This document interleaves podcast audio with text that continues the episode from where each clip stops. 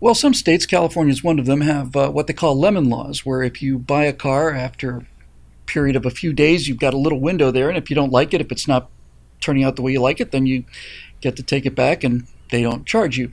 Uh, it turns out that the U.S. Navy has got some lemons on its hands. Uh, we're not going to get a refund, but uh, corrective action is probably better than no action at all. Hi, everybody. I'm Bill Whittle here with Steve Green and Scott Ott.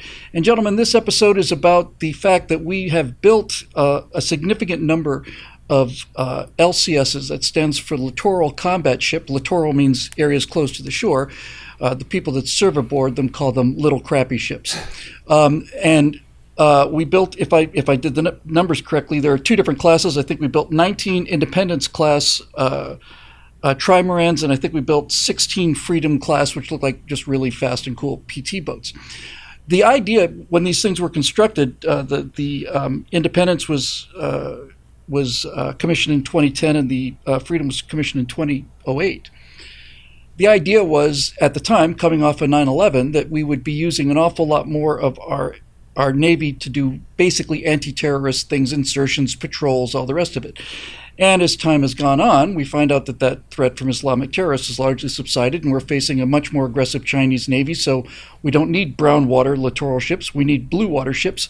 And so, having built any number of these things and spent a fair amount of money, uh, we are decommissioning ships that were commissioned 13 years ago. I mean, that's just unheard of.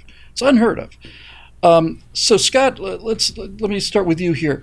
Um, I, I have always maintained this attitude. I, I really try to be fair.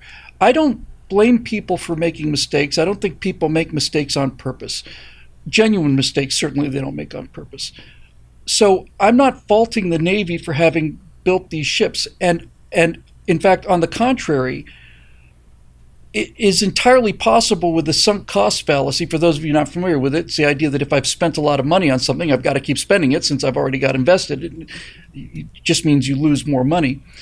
The Navy has decided that these ships, in their own words, are indefensible. They, they, they cannot defend themselves in any kind of a combat situation. They were essentially a mistake, and we're going to retire them and replace them with a new class of frigates that I'll get to in a minute.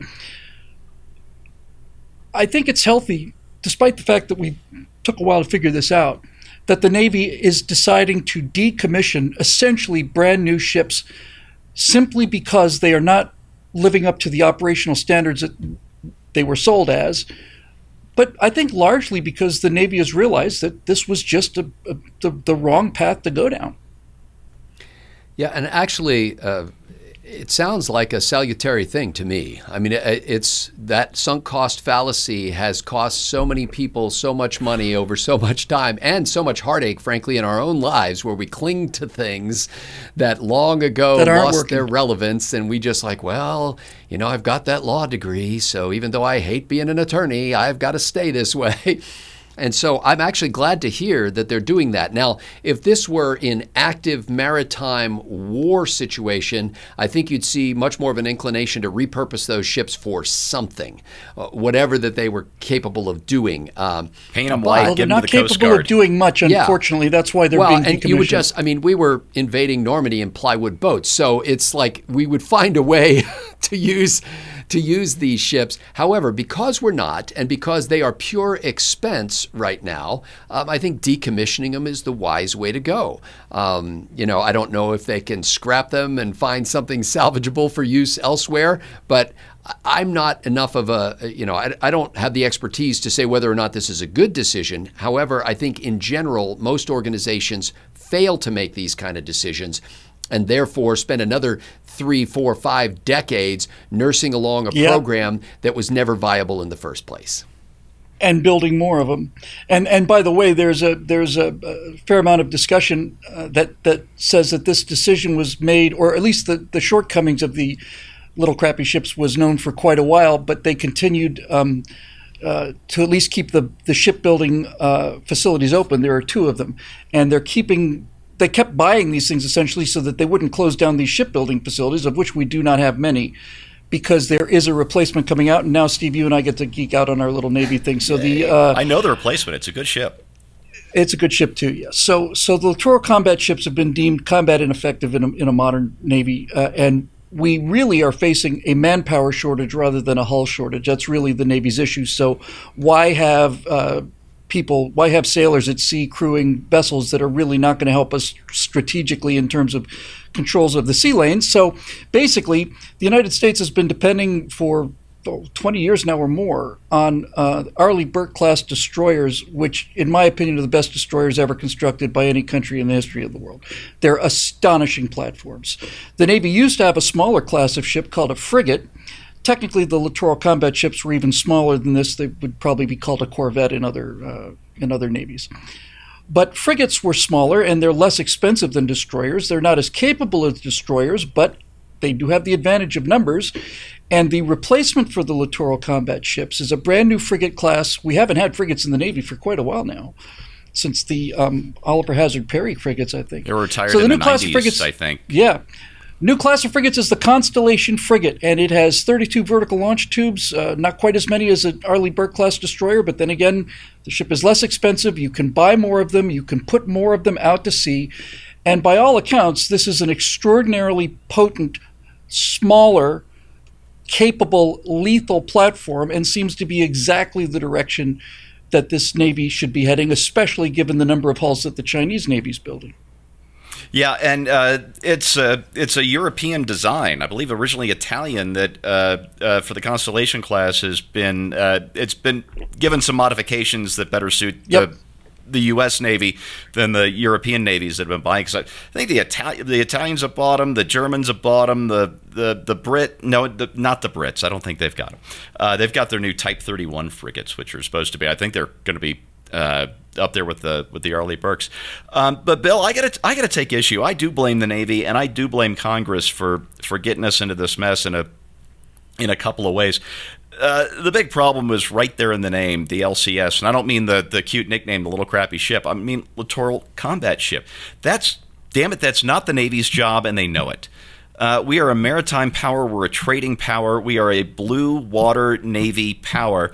And the Navy decided to get hip with the new anti terror thing and take on a mission that was not theirs.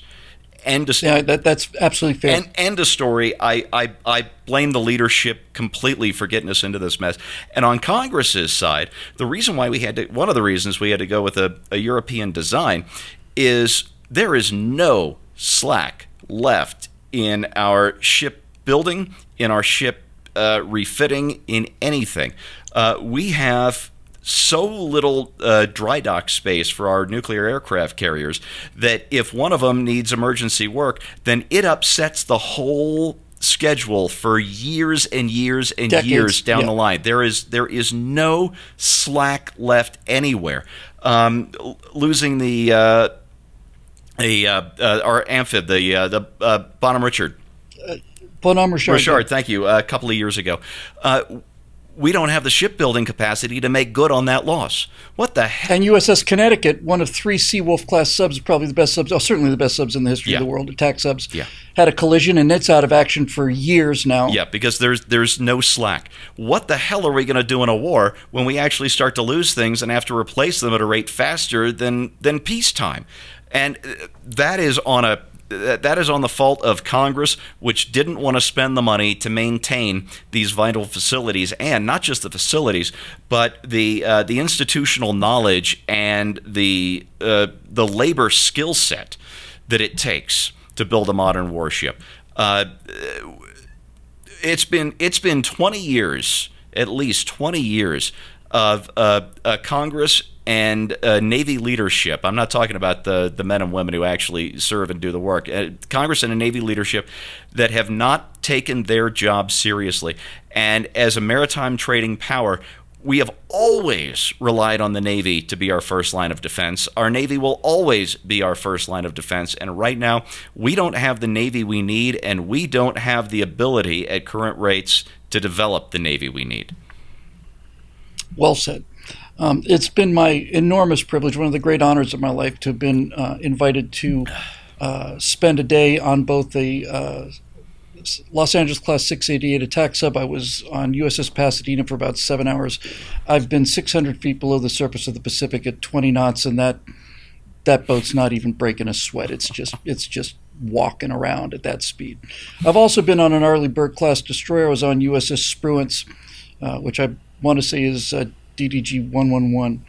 Uh, and Arleigh Burke was the chief of naval labor, uh, of opera, chief of naval operations during the early years of the Cold War. He's the only person I think to do it have three consecutive terms.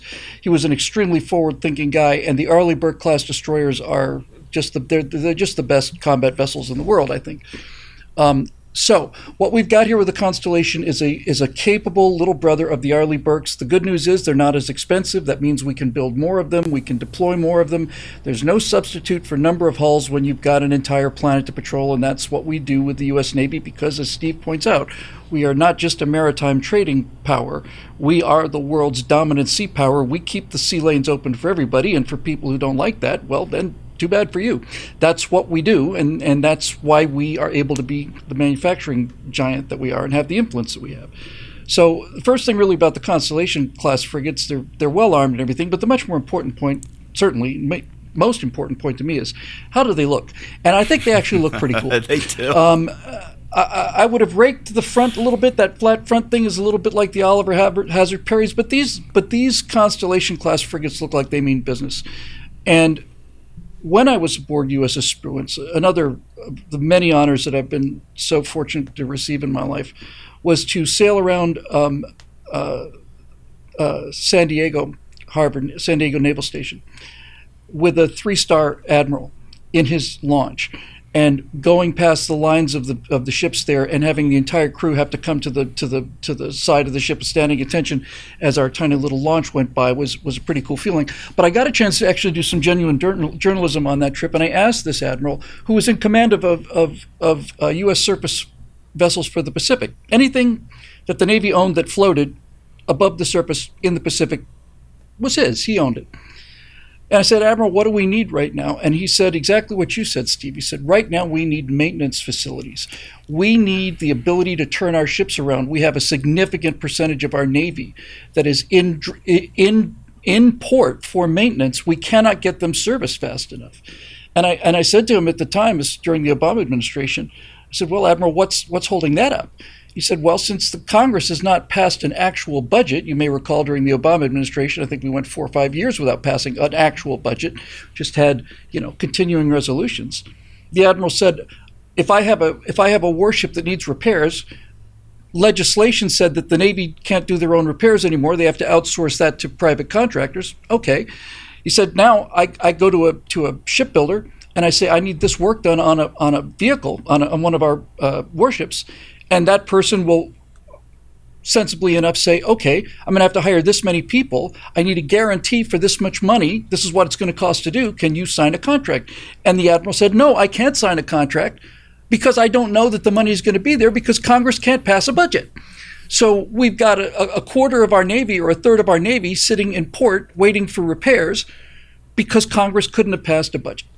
So this is good news. One of the things they're talking about doing with these frigates is it comes down to not just how many hulls you have, doesn't matter how many ships you have. What matters is how many ships do you have at sea at any given time. You can have a 600 ship navy, and if 550 of them are sitting in port waiting for repairs, you've got a 50 ship navy they're talking about doing rotating crews on these frigates. They have a blue a blue crew and a gold crew. They do with this this with submarines. So when the ship comes back after a deployment, say it's deployed for six to eight months or something, it normally would come back to port. It would have the same crew. The crew would get some leave, and turnaround time would be about 18 months before it was ready to sail again for another six month deployment.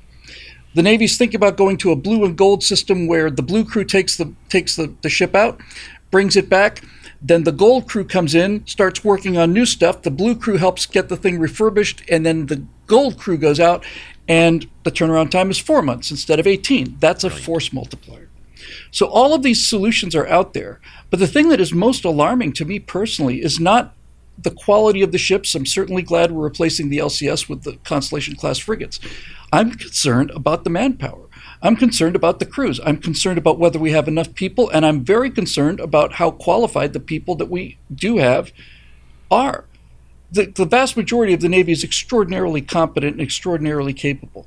But already all of the armed services are complaining about not being able to meet their numbers, number one, and number two, the people who they're getting are 150 pounds overweight and, and, and, and, and many of them can't read. You know, I mean, it's dangerous.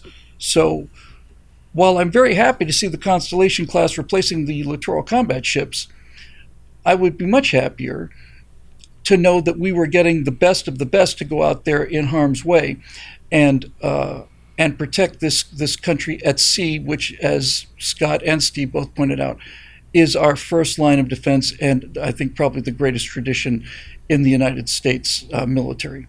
There's never been anything like the U.S. Navy, and I'd like to keep it that way. For Steve Green and Scott Ott, I'm Bill Whittle. Thank you very much for joining us, and we'll see you next time on Right A.